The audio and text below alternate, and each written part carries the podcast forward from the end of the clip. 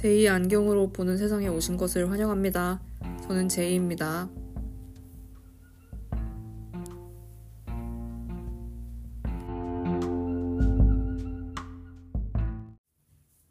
네, 안녕하세요. 제이입니다. 제2 안경 20회 시작하겠습니다. 오, 벌써 20회가 됐네요. 벌써는 사실 아니고, 저는, 아니, 고작 20회밖에 안 됐단 말이야? 라는 생각이 먼저 들기는 해요. 아무래도 제 일상에서 제2 안경이 차지하는 비중이 꽤 크다 보니까 아, 업로드는 자주 되지 않더라도 제가 늘 생각을 하고 있죠. 제 머릿속에 뇌구조의 상당 부분을 차지하고 있는 게 이 팟캐스트인데 에피소드 회차로만 따지면은 지금 겨우 숫자 20을 달았단 말인가? 그런 생각이 드네요. 근데 사실 시작한 지도 얼마 되진 않았어요. 7월 말에 1회가 올라갔으니까. 이제 한 6개월 됐나요? 아직 시작의 단계일 뿐인데, 그쵸? 시기상으로 보나, 쌓인 에피소드 숫자로 보나, 아직 응계네요, 응애. 걸음마 단계인데, 제가 마음만 좀 섣불리 나가는 것 같습니다. 아주 찰나의 시간이고, 찰나의 에피소드가 쌓였을 뿐이지만, 이만큼 끌고 올 수 있어서 참 다행이라 생각하고, 들어주셔서 언제나 감사하다는 인사 전하면서 20화 시작하겠습니다. 제2안경 20회는요, 제가 최근에 아주 재밌게 본 TV 시리즈 드라마 이야기를 해볼까 합니다. 어떤 드라마를 재밌게 봤는가 하면, 한국에서는 디즈니 플러스에서 스트리밍 되고 있는 더 베어를 아주 재미있게 봤습니다.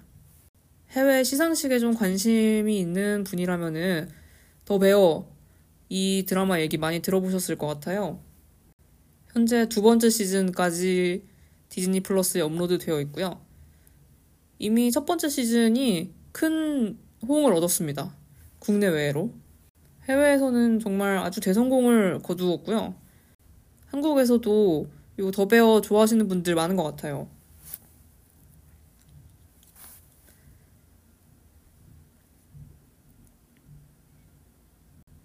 시즌 1이 이미 여러 시상식에서 뭐 작품상이나 감독상이나 나무주연상, 나무조연상, 뭐 여우조연상까지 줄줄이 수상을 한 것으로 제가 알고 있습니다. 그리고 2023년에 공개된 시즌2 가지고 최근에 있었던 골든글로브나 에미 어워즈 이런 시상식에서도 또 상대를 아주 휩쓸어 갔습니다. 재미있는 것이 최근에 제가 방금 언급한 그 시상식들 골든글러브나 에미 어워즈 여기서 제2 안경에서 다뤘던 또 다른 컨텐츠 비프 한국어 제목으로는 성난 사람들 그 드라마가 또 상을 많이 받긴 했어요. 아 이게 둘 다 TV 시리즈인데 어떻게 상을 받았냐? 골든글로브나 에미 어워즈나 뭐 TV 시리즈를 전부 뭉뚱그려서 작품상 딱 주고 뭐 나무 주연상 주고 그런 게 아니라 코미디를 한 분류로 나누고요. 뭐 드라마를 한 분류로 나누고 그렇게 하더라고요. 그래서 비프랑 더 베어가 아예 다른 카테고리에서 수상한 것으로 제가 알고 있습니다. 어쨌든 비프가 성난 사람들이 굉장히 선전을 해서 우리나라 포털 사이트에 기사가 또 많이 났어요. 이런 거 있잖아요. 한국계 최초로 무슨 무슨 상에서 어떤 상 받았음. 이런 기사들. 어, 제가 뭐 딱히 좋아하는 논조는 아닙니다만, 예, 개인적인 의견이었고요. 그래서 이런 타이틀을 달고 비프가 상을 많이 받아서 뭐 제가 재밌게 본 드라마가 좋은 성적을 거두었으니 저는 참 기뻤습니다. 어쨌든 시청자로서, 팬으로서. 또 재밌는 게 성난 사람들이 이렇게 상을 받으니까 제2안경 그 에피소드 조회수가 조금 올라가는 거예요. 아주 미미했습니다만. 평소에는 그러니까 성난 사람들 비프 회차 올리고 그 초반에는 조회수가 좀 올라가죠. 그 다음에 한동안은 정체기. 아, 사실 조회수 0에 해당하는 시기가 좀 있다가 갑자기 좀 오르는 거예요. 재생 횟수가 올라가더라고요. 그래서 왜일까 생각해 봤는데, 뭐 골든글로브에서 성난 사람들이 어떤 상을 받았다. 감독상을 받았나? 작품상을 받았나? 스티븐 연이 또 남우 주연상을 받기도 했을 거예요. 그리고 Emmy Awards에서도 비슷하게 또 큰 상들을 굵직굵직한 상들을 받아갔죠. 그런 뉴스를 보고 팟빵이나 Apple Podcast에서 검색을 하신 모양입니다. Beef, 성난 사람들을 다룬 어떤 팟캐스트를 검색해 보고 그럼 또 제이한 이형이 나왔겠죠. 그래서 재생을 일단 시켜보신 모양인 것 같습니다. 그래서 이런 물 들어왔을 때 노젓는 타이밍 좋게 더 배어 이야기를 하면서 팟캐스트 조회수를 올려보자. 뭐 이런 생각이 아예 없지는 않습니다. 하지만 어쨌든 이 시기에 제가 굉장히 재미있게 본 드라마기도 해서 팟캐스트에서 한 번은 이야기하고 싶었어요. 드라마 보는 내내. 이런 여차저차한 사유로 그리고 마침 딱 말하기도 괜찮은 시기인 것 같아서 제2 안경 2집회는 현재 Disney Plus에서 스트리밍 중인 어, Disney Plus 오리지널은 아니고요. Hulu에서 제작했습니다. 그런데 국내에서는 Hulu 작품들이 Disney Plus에서 스트리밍이 되기 때문에 네, 이거 참고해 주셨으면 좋겠고요. 어쨌든 국내에서는 현재 디즈니 플러스에서 볼 수 있는 TV 시리즈 드라마 더 베어에 대해서 이야기해 보겠습니다.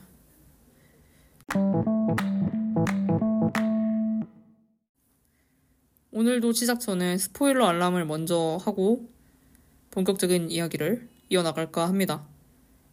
제가 늘 말하는 것 같은데 저는 제2안경이 내용이 스포일러라고 생각하지 않습니다. 알면은 이 드라마 감상에 해가 될 만한 내용은 저는 말하지 않을 생각이고요. 제가 드라마의 내용과 어떤 특성을 언급하긴 하겠죠. 하지만 이걸 안다고 해서 이 드라마 다 본 느낌이 들지는 결코 않으시리라 저는 생각합니다. 재생시키면은 한, 한두 화 안에 에피소드 한두 개 안쪽으로는 다 알 수 있는 내용이라 이걸 스포일러라고 하면은 전 좀 곤란하지 않나? 그런 생각이 들어요, 사실은. 그런데 늘 그렇듯이 나는 어떤 드라마를 보기 전에 사전 정보가 단 하나도 없었으면 좋겠다. 백지 상태에서 이 드라마를 보고 싶다 싶으시면은 제2안경 20회는 더 베어에 대한 어, 강력한 스포일러가 될 수도 있긴 하겠습니다. 네, 참고해서 청취해 주시길 바랍니다. 드라마 더 베어에 대해서 아주 간명하게 설명 가능한 소개글을 제가 찾았습니다. 더 베어의 공식 인스타그램의 소개글, 그 바이오라고 하나요? 거기에 적어둔 글이 아, 이보다 더 깔끔하게 이 TV 시리즈에 대해서 설명할 수 없다 싶겠더라고요. 그래서 제가 일단 원문을 읽어보겠습니다. 더 베어 인스타그램에서 이 드라마가 어떤 드라마라고 소개하냐면요. A young chef fights to transform a sandwich shop alongside the love around the edges kitchen crew 라고 부릅니다. 한 젊은 셰프가 아주 고군분투한다, 파이트한다. 샌드위치 가게를 트랜스폼하기 위해서, 개조하기 위해서. 누구와 함께 그렇게 고군분투하냐면요. A rough around the edges. 엣지가 아주 울퉁불퉁하다. 그러니까 엉망이란 얘기입니다. 뭔가 좀 나사가 하나 빠진 것 같은, 하나가 아니라 두세 개는 빠진 것 같아요. 그런 키친 크루들, 주방 멤버들과 함께 샌드위치 샵을 바꿔보려고 아주 노력을 하고 있다. 고군분투하고 있다. 싸우고 있다. 이렇게 표현을 했습니다. 그리고 저는 이보다 더 간단하고 확실하게 The Bear라는 TV 시리즈를 설명할 수는 없다고 생각합니다. 이 드라마의 디렉터 2인이 대표적인 디렉터 두 명이 어, 크리스토퍼 스트로와 조아나 칼로, 케일로라고 읽어야 되나요? 어쨌든 이 두 명인데 이 둘이 둘 다 시카고 출신이라고 합니다. 그리고 레스토랑을 운영하는데 뭔가 일가견이 있다고 해요. 가족 사업이 있었는지 아니 뭐 가까운 가족 멤버가 주방에서 레스토랑 주방에서 일하는 것을 지켜봐 왔는지 그래서 다분히 이 두 사람의 자전적인 경험이 녹아 들어간 드라마라고 합니다. 그래서 그런지 정말 리얼합니다. 이 주방에 대한 셰프 업무에 대한 환상? 뭐 좀 예쁘게 그리는 거? 그런 거 하나도 없이 진짜 생지옥 그 자체를 너무 리얼하게 그려냅니다. 주방이라는 곳이 아주 거친 공간이잖아요, 사실. 뭐, 앉아서 일하는 그런 것도 아니고, 정말 온몸으로 움직이면서 일하는 공간인데, 심지어 청결도 해야 되죠. 그리고 업무 도구가 주로 쓰는 도구가 막 칼이고 불 쓰고 막 불만 있는 것도 아니고 어떨 때는 아주 차가운 얼음도 사용해야 되고요. 또 냄비, 팬 이런 게 보통 무겁습니까? 집에서 잠깐 나 혼자 해먹는 그런 냄비도 아니고 몇 인분, 몇십 인분을 한 번에 끓여내는 소치 있어야 되니까 아주 위험천만한 공간이죠. 업무 강도도 높고요. 이거를 정말 너무 리얼하게 보고만 있어도 학을 뗄 정도로 주방의 풍경을 그려냅니다. 그리고 주방 내에서 사용하는 직급들, 뭐 CDC라던가, 이거 질병관리국 아닙니다. 미국 질병관리국 아니고요. 셰프트 퀴진 이라고 하더라고요. 총 주방장, 그 주방에 있어서 셰프인데 또 짱인 셰프를 CDC라고 부르는 것 같아요. 그리고 뭐 수셰프, Sous chef는 프랑스어인데 sous가 그 vice, 그러니까 number two라는 거죠. 부주방장. 이런 용어를 뭐 추가 설명 같은 거 없이 그냥 바로바로 바로 언급하고 드라마가 쭉쭉 진행이 됩니다. 이게 뭐지? 하고 기다리고 있으면은 보통 드라마라면은 아 CDC 뭐 주방에 짱 one top number one 이렇게 말해줄 것 같은데 전혀 없어요. 정말 궁금하면은 시청자가 일시정지 누르고 포탈에다가 CDC 검색해봐야 됩니다. 그리고 유명한 레스토랑들 이름이 막 실명 거론이 돼요. 미슐랭 스타를 받은 그런 하이엔드 레스토랑들이죠. 근데 그 레스토랑 이름을 언급하고 아 거기 뭐 뉴욕에서 어떤 요리로 아주 유명한 뭐 몇 년도에 미슐랭 스타 몇을 받았고 이런 얘기를 전혀 안 합니다. 그냥 딱 말하고 끝이에요. 저처럼 이렇게 배경 지식이 없는 사람들은 들으면서 아 여기가 뭔지는 몰라도 엄청난 레스토랑이구나 그렇게 추측을 해가면서 봐야 됩니다. 어떻게 보면 시청자에게 조금 배려가 없는 연출일 수도 있긴 한데 그만큼 우리는 이 주방 환경, 레스토랑의 업무 환경 그 자체를 다루겠다라고 작심한 듯한 그런 드라마입니다. 제가 방금 말씀드린 것처럼 정말 리얼하고 정말 지옥 그 자체를 그려낸다고 했죠. 그래서 보다 보면은 이 드라마가 하고 싶은 말이 메시지가 요식업 하지 마라. 인가 싶습니다. 너무 힘들어 보여요. 그냥 네가 무슨 비전을 갖고 있고 뭐 레스토랑 일을 하면서 어떤 목표가 있고 무슨 꿈이 있건 간에 하지 마. 뭐 그렇게 말하는 것 같아요. 이 드라마의 주인공인 카르멘, 어, 주로 칼미라고 애칭으로 불리는데요. 저도 뭐 칼미라고 부르겠습니다. 그 칼미가 아주 천재 셰프입니다. 뭐 어떤 레스토랑 셰프들이 보는 그 잡지, 어떤 잡지에서 가장 최연소로 넘버원 베스트 셰프로 뽑힌 경력도 있고요. 그리고 미슐랭 스타 레스토랑에서 근무한 경력도 있습니다. 이렇게 커리어적으로 명예로운 위치까지 올라와 봤는데 지금 카르미의 상태가 별로 좋지 않습니다. 왜냐? 업무 환경이 너무 지옥이었기 때문에. 동료들도 지옥 같았기 때문에 그의 상관이 정말 악독한 셰프였고 거기에 시달리다가 몸과 마음이 모두 상태가 안 좋아져서 고향인 시카고로 돌아온 그런 설정 같습니다. 또 다른 이벤트도 있긴 있었고요. 고향에 돌아오게 만든 이벤트가 있긴 있었습니다. 카알미가 고향에 돌아오도록 만든 그 이벤트가 무엇인가 하면 그의 형, 그의 형 마이키가 세상을 떠났습니다. 지금 이 더 베어라는 드라마의 배경이 되는 레스토랑 이름이 The Beef입니다. 아직 The Bear가 아니에요. The Beef라는 샌드위치 shop에서 드라마는 시작을 합니다. 이 The Beef라는 가게가 카르미와 마이키 가족의 어, 사업체입니다. 그들 부모님 때부터 운영해 온 레스토랑입니다. 이들 자식대로 넘어와서는 마이키가 운영하고 있었고요. 그러니까 마이키가 The Beef의 사장인 것이죠. 그런데 이 마이키가 어, 권총 자살을 했고요. 권총 자살한 상태에서 드라마가 시작을 합니다. 그래서 카르멘이 이 The Beef를 이어받았어요. 그래서 카르멘이 고향인 시카고에 돌아온 거죠. 근데 이 마이키가 사망했을 당시에 문제가 많았죠. 왜 자살을 했겠어요? 알코올 중독과 약물 중독에 시달리고 있었고 우울증도 있었고요. 그런데 이처럼 상태가 안 좋았던 이유가 이 샌드위치 가게를 운영하는 것이 참 녹록치 않았기 때문입니다. 너무 몸과 마음이 힘들어서 의지할 만한 곳이 약물밖에 없었던 그런 상황이었던 것 같아요.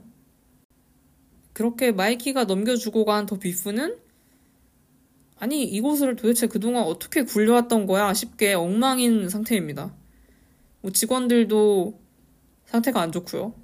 아까 The Beef 인스타에서 소개한 그 한마디에 rough around edges kitchen crew라는 말이 있었잖아요. 주방 직원들이 하나같이 좀 정신 상태가 아, 카르멘의 성에는 차지 않습니다. 아무리 동네 샌드위치 shop이라도 주방에서 갖춰야 될 그런 개념이 있고 룰이 있고 태도가 있는데 이들은 단 하나도 지키고 있지 않아요. 한마디로 기강이 안 잡힌 상태인 거죠. 그동안 마이키가 너무 엉망으로 운영해 오기도 했고, 뭐 재정 문제나 업무 환경, 주방의 시설을 좀 갖출 그런 의지도 없이 정말 주먹구구 상태로 운영을 해오다가 마이키가 어느 날 떠나버려서 카르멘이 뒷수습을 하는 것이 시즌 1의 주요한 내용이라고 볼 수 있겠습니다. 카르멘 혼자서 고군분투를 하느냐? 그렇지 않습니다. Sous chef, 그 vice chef, number two chef로 새로운 인물이 등장을 합니다.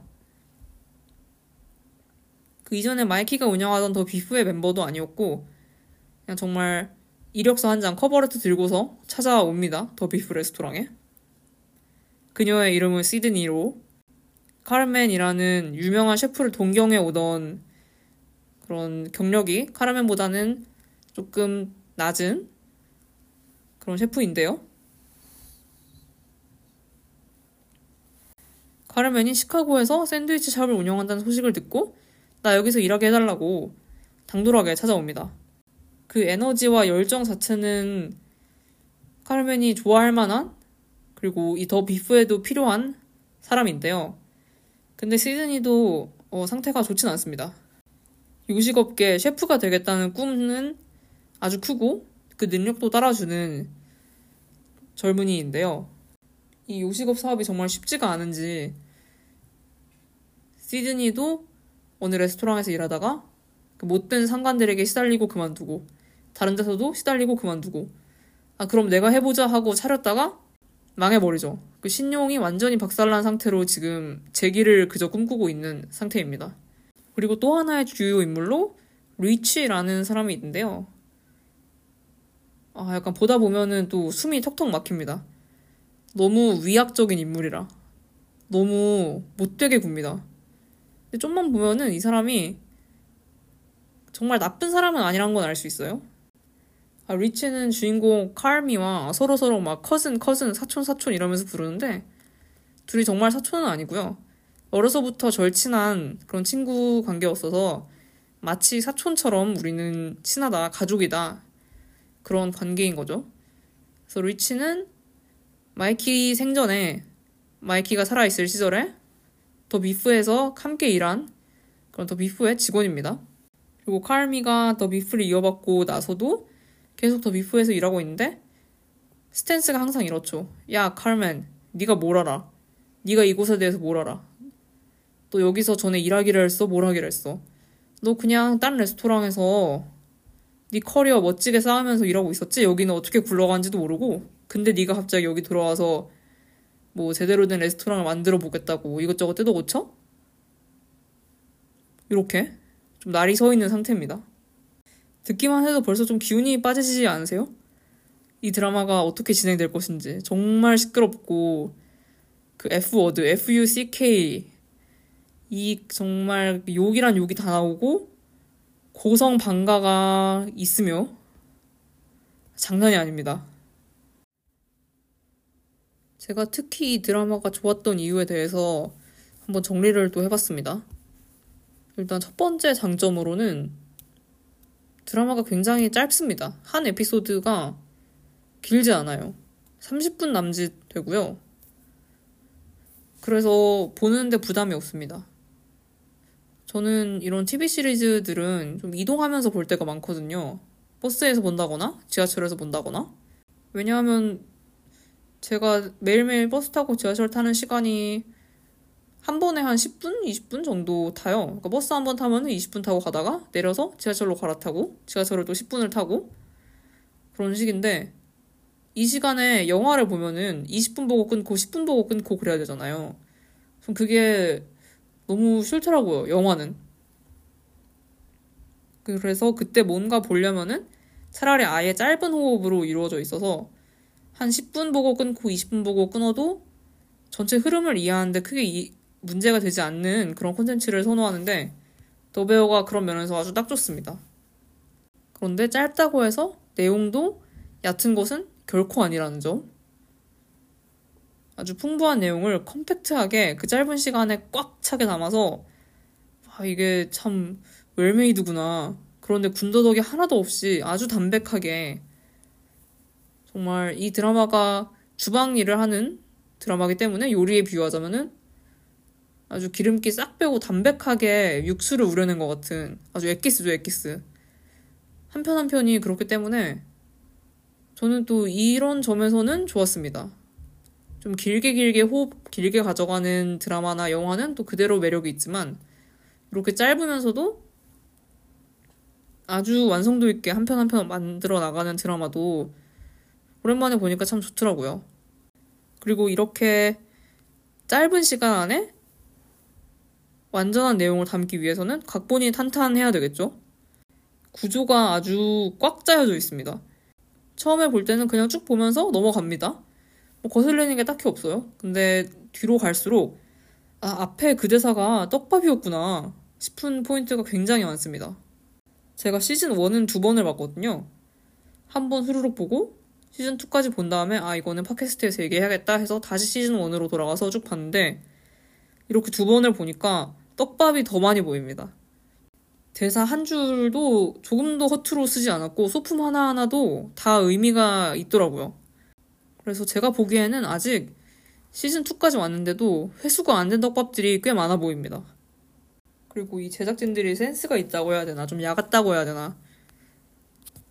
드라마 한 편 자체는 한 20분, 30분으로 짧고, 에피소드 숫자 자체도 한 시즌에 한 8편, 10편 정도로 길지가 않잖아요. 근데 이렇게 다시 보니까 좋은 점이 더 많이 보이네? N차 시청을 노리는 그런 아주 영리하면서 영악한 전술이 아니었나 그런 생각도 해봤습니다. 저는 이 팟캐스트 녹음하고서도 시즌2를 한 바퀴 더 볼 것 같고요. 그만큼 내가 놓친 떡밥들이 뭐가 있나 이 작가와 감독은 내가 어떤 것을 캐치하기를 바라고 있을까 이거를 시즌2에서도 마저 더 보고 싶어요. 그리고 시즌3도 아주 기대하고 있습니다. 이 인물 한 명한 한 명의 전사, 프리퀄들이 너무 궁금해요. 다들 어떤 사연이 있길래 이런 엉망진창의 삶을 살고 있나. 꽤 많이 보여주긴 했지만 저는 아직 안 보여준 게 많다고 생각을 하고 시즌3도 기다리고 있겠습니다. 그리고 이 캐릭터 설정 하나하나가 굉장히 매력적입니다. 제가 더 배워 아까 앞서서 소개하면서 뭐 주인공과 주인공 카르멘과 그의 형과 시드니 그리고 리치 주요 인물들에 대한 이야기를 좀 했죠. 근데 이들 말고도 이 kitchen crew들 한 명한 한 명이 쉽지가 않습니다. 아주 날카로운 사람들이고 주방에서 오랫동안 일을 해와서 그런지 거칠어요. 심성 자체가. 말도 곱게 안 하고 입 열면은 욕이 나오고 그렇습니다. 그런데 또 감동인 점이 이 일에는 다 진심이라는 것이 제 심금을 울렸습니다. 이 고된 주방 일을 하면서 맨날 맨날 욕하고 서로 다투고 싸우고 서로한테 쌍욕을 진짜 해요. 그런데 그 쌍욕이 진심은 아니라는 점. 그러니까 네가 정말 싫고 네가 꼴 보기 싫고 네가 죽었으면 좋겠어서 그런 욕을 하는 게 아니고 어, 어 그냥 디폴트랄까? 그냥 말을 그렇게 할 뿐이지 이 일을 당장 때려치겠다. 막 이 식당 더 비프가 망해버렸으면 좋겠다. 이런 것은 결코 없습니다. 아이러니하게도. 그 한명한 명은 모두 이 식당의 진심이고, 막 더 잘하고 싶어 하고, 그래요. 그걸 서로 알고 있기 때문에 거친 언행을 봐도 적당히 넘어가는지 싶습니다. 그리고 아무리 주방에서의 베테랑이라 한들 이 일 자체가 너무 고되고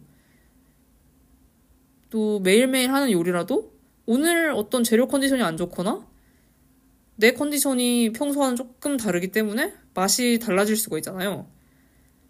그리고 요리하는 중에 실수도 항상 나올 수 있고 그리고 그 실수가 아주 큰 재앙으로 이어질 수도 있는 환경이죠. 뭐 화재로 이어진다거나 칼로 예, 어떤 사고가 다치는 일이 날 수도 있고요. 근데 그렇게 크고 작은 실수를 할 때마다 실수한 사람이 빠르게 인정하고 빠르게 사과합니다. 그리고 그거를 다 서로 받아줘요. 어떤 실수를 했다고 해서 야 너 미쳤어? 뭐 이러면 어쩌자는 거야? 막 이렇게 화도 안 내고 그냥 아 실수했군요. 그리고 당신은 인정을 했고 지금 사과를 하네요. 오케이 시정합시다. 아주 깔끔하달까? 마찬가지로 아까 한 비유처럼 아주 담백한 육수처럼 그렇게 스토리가 이어집니다. 그리고 서로에게 늘 기회를 줍니다. 실수하셨네요? 오케이. 다음에 잘하죠. 지금 당장 잘해야 되긴 해요. 실수한 거를 지금 바로 고쳐서 바로 개선해야 되긴 하지만 실수했다고 해서 뭐 다 이거 갖다 내다 버려라. 뭐 너는 이것밖에 못하냐. 어, 뭐 이런 아시죠? 무슨 얘기인지 전혀 이러지가 않아요. 굉장히 거칠고 힘들고 서로서로 만만한 사람들이 아니지만 일하는 환경만큼은 아주 훌륭하다고 저는 생각을 했습니다. 주방에서 일하는 태도에 대해서 이야기를 했으니까 말인데요. 저는 이 더 베어 드라마를 보면서 나는 남에게 서비스하는 것이 좋아서 이 일을 합니다. 라는 말이 거짓말이 아니라는 것을 알게 되었습니다. 제가 생각할 때 어떤 서비스업 일을 하는 것은 뭐 그냥 돈 벌려고 너무 속물인가요? 그러니까 이 서비스업이라는 것이 그냥 돈벌이 중에 하나다. 수많은 돈벌이 중에 직업 중에 그 직군 중에 서비스업이라는 것이 있고 자기 생계 수단을 위해서 여기 종사할 뿐이다. 저는 그 정도로 생각을 했는데 어느 특정 회차에서 제가 어떤 회차라고는 말하지 않겠습니다. 이거는 조금 스포일러가 될 수 있어서 어떤 인물이 그렇게 말을 합니다. 나는 서비스를 제공하는 게 좋아요. 나는 다른 사람들에게, 손님들에게 서비스를 제공하고, 뭐 그들이 웃는 모습을, 좋아하는 모습을 보는 게 좋기 때문에 이 일을 한다라고 말을 해서 저는 정말 충격을 받았습니다. 그리고 그 인물이 이렇게 어, 대놓고 확실히 이 말을 했을 뿐이지, 더 배어에 나오는 사람들, 이 레스토랑 종사자들의 태도가 대부분은 이래요. 뭐 이 일을 왜 하냐? 힘들어 죽겠는데, 어? 몸도 고되고, 마음도 너무 힘들고, 도대체 쉬는 날도 없고, 너무 힘들다. 근데 이 일을 왜 하냐? 에이, 그냥 돈 벌려고 하는 거지 뭐. 내가 배운 게 없어서 배운 게 도둑질이라고. 이거 해왔으니까 그냥 하던 일이나 계속 하는 거지 뭐. 이런 태도가 아니라, 사실은 마음속에 서비스를 하는 게 좋은 사람들인 거예요. 내가 가진 능력, 이 요리를 할 줄 알고, 손님들에게 이 플레이트를, 요리를 내어주고, 그들이 즐기는 것을 보는 게 그냥 좋으니까 이 사람들은 이 일을 계속 하고 있구나. 그게 어느 순간 딱 느껴져서, 아, 참, 이들은 힘들지 몰라도 천직을 찾았구나. 그래서 이 지옥불 속에서도 여기를 벗어나지 않고 어떻게든 더 좋은 환경을 만들어서 해보려고 하는구나. 그런 생각이 들었습니다. 일이 힘든 것도 사실이고, 그 힘든 일 사이에서 인간 관계도 쉽지 않은 것이 사실이지만, 어쨌든 간에 내가 좋아하는 일을 하고 있다는 그 믿음, 그리고 더 좋아질 수 있다는 그 믿음으로 자기 직업을 이어나가는 게 이런 의미겠구나. 더 배우가 이런 말을 하고 있는 것 같기도 했어요. 굉장히 드라마 같고 아주 멋들어진 이야기를 하고 있네요. 그리고 또 이 드라마가 정말 말 그대로 간지가 납니다. 아주 멋있어요. 스타일리시해요. 무엇이 그렇게 근사한가 하면은 음악들이 너무 좋고요. 또 촬영 스타일이 진짜 야 이거 진짜 멋지다, 간지난다. 그런 감탄을 하게 됩니다. 한 회 한 회 볼 때마다. 제가 Beef 성난 사람들 회차 할 때 삽입곡이 굉장히 좋았다. 막 90년대, 2000년대 팝들, 락들이 많이 나와서 아주 멋진 playlist가 만들어졌다라고 얘기를 했죠.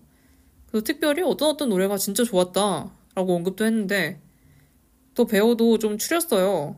딱 들으면서 어, 이 노래 너무 좋다 하면서 막 적어놓고 그랬는데 언급할 의미가 딱히 없을 것 같습니다. 왜냐하면은 다 좋아서 진짜 농담이 아니고 다 좋습니다.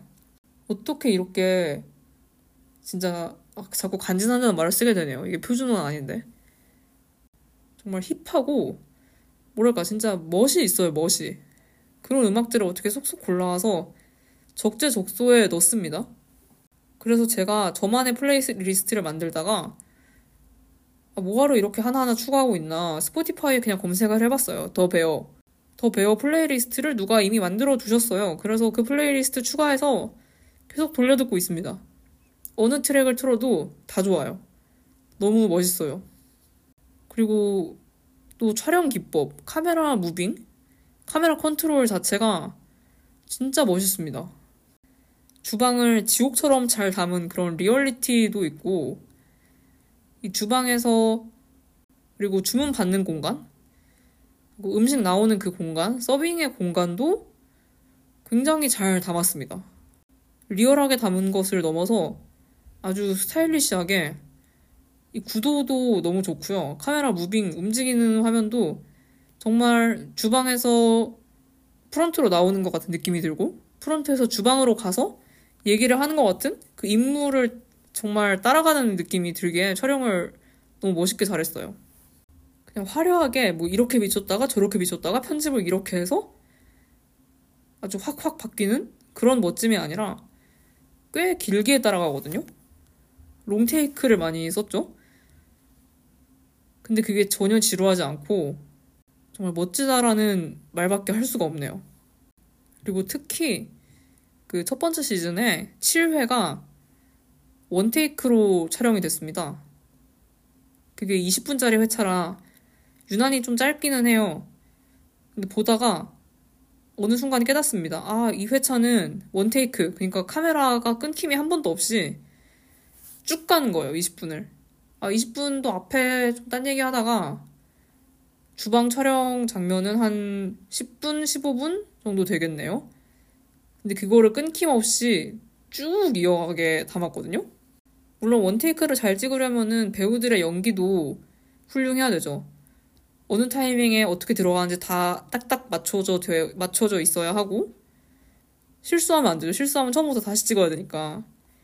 그래서 이게 몇 번 테이크를 갔는지 잘 모르겠는데 어쨌든 완성본은 어느 시점에서 처음부터 20분 2회차가 끝날 때까지 끊김없이 한 방에 쭉 갑니다. 근데 와, 이게 진짜 대박이에요. 이 회차 하나만으로도 더 배우는 각종 대상, 뭐 촬영상, 작품상, 감독상, 연출상 이런 거 받을 자격이 충분합니다. 이 7화를 보기 위해서라도 더 배워 시작하셨으면 좋겠어요, 저는. 7화까지 아주 단숨에 오시게 될 거고요. 그리고 7화를 보면서 아, 이 사람이 이래서 이렇게 침 튀겨 가면서 멋지다, 간지난다, 너무 훌륭하다 이런 얘기를 해왔구나 아실 겁니다. 그래서 작년에 2023년에 무빙 보려고 디즈니 플러스 들어갔다가 아직까지 이용권을 쓰고 있는 중이다 하면은 지금 당장 더베어 재생시키십시오. 강추합니다. 제가 아까 이 드라마의 주제가 혹시 니들은 요식업 같은 거 하지 마라 이건가? 그런 생각을 했다고 말씀드렸잖아요. 그만큼 이 주방에서 일한다는 것이 얼마나 힘들고 사람을 지치게 하는지 그걸 잘 그려낸 드라마긴 한데 사실 그 이상으로 이 드라마가 무슨 말을 하고 싶은지는 잘 모르겠습니다. 메시지랄 게 없어 보여요. 뭐 모든 드라마가 사실 교훈적일 필요는 없다고 생각합니다. 강력한 메시지가 없어도 하나의 작품이 될 수는 있죠. 그래도 어떤 것을 만들면서 이 제작을 하면서 제작자가 하고 싶은 말이 있기 마련인데 저는 이 드라마를 통해서 요식업 하지 마라. 그 이상으로는 잘 모르겠다는 생각이 사실 들었거든요. 아, 이 제작자 둘 다 시카고 출신이라 시카고라는 도시를 정말 멋있게 또 간지난다. 그런 생각이 들게 시카고를 그리면서도 아주 아련하고 애틋하게 도시를 그려냅니다. 그 애정이 느껴져요. 화면 안에서. 그래서 시카고 홍보 영상인가? 홍보 드라마인가? 그런 생각도 해봤는데, 어, 제가 오늘 팟캐스트 멘트를 생각하면서 내린 결론은 이렇게 스타일리시한 TV 시리즈를 하나 만들고 싶다. 그 목적이 있었으리라고 생각이 됩니다. 그리고 그 목적을 달성했습니다. 이 정도로 멋진 배우들이 아주 열연을 펼치면서 제작진과 합이 딱딱 맞고 편집도 훌륭하고 이 편집이 잘 되기 위해서 raw data, 그 촬영 화면 자체도 정말 멋지죠. 근사하게 촬영을 잘 해놔서 편집도 잘했고요. 음악도 적재적소에 딱딱 넣었고 이 멋진 무언가, beautiful한 무언가를 만들어내겠다는 목적이 있었고 그것을 충분히 달성해 낸 것 같습니다. 그리고 영상물의 가치는 그걸로도 충분하기도 하죠. 꼭 어떤 교훈적인 메시지를 전하지 않더라도 영상물의 아름다움을 전하는 것만으로도 목적 달성은 다 한 것 같아요.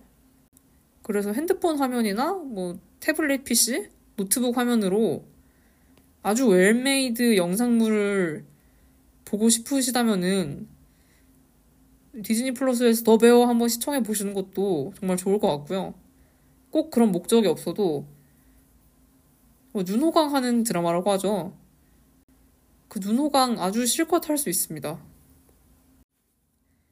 제2안경 20회에서는요, 평단의 호평을 받고 있고, 동시에 podcaster 제2의 호평도 받은 Hulu 오리지널 드라마 The Bear에 대해서 이야기해봤습니다.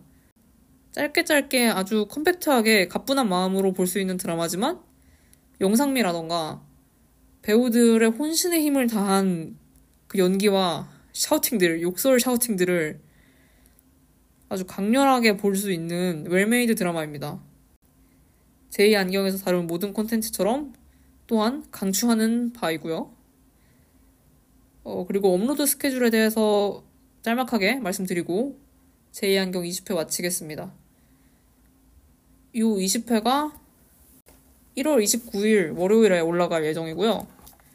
그리고 격주 업로드 원칙에 따라서 2월 5일은 원래 방송이 없을 예정이기도 했습니다만, 어, 제가 업로드를 정말로 못할 것 같습니다. 왜냐하면은 1월 30일 화요일부터 출장에 가게 되어서, 어, 2월 5일에 업로드 할 만한 회차를 제작하기가 어려울 것 같아서 2월 5일은 진짜 넘어가고요.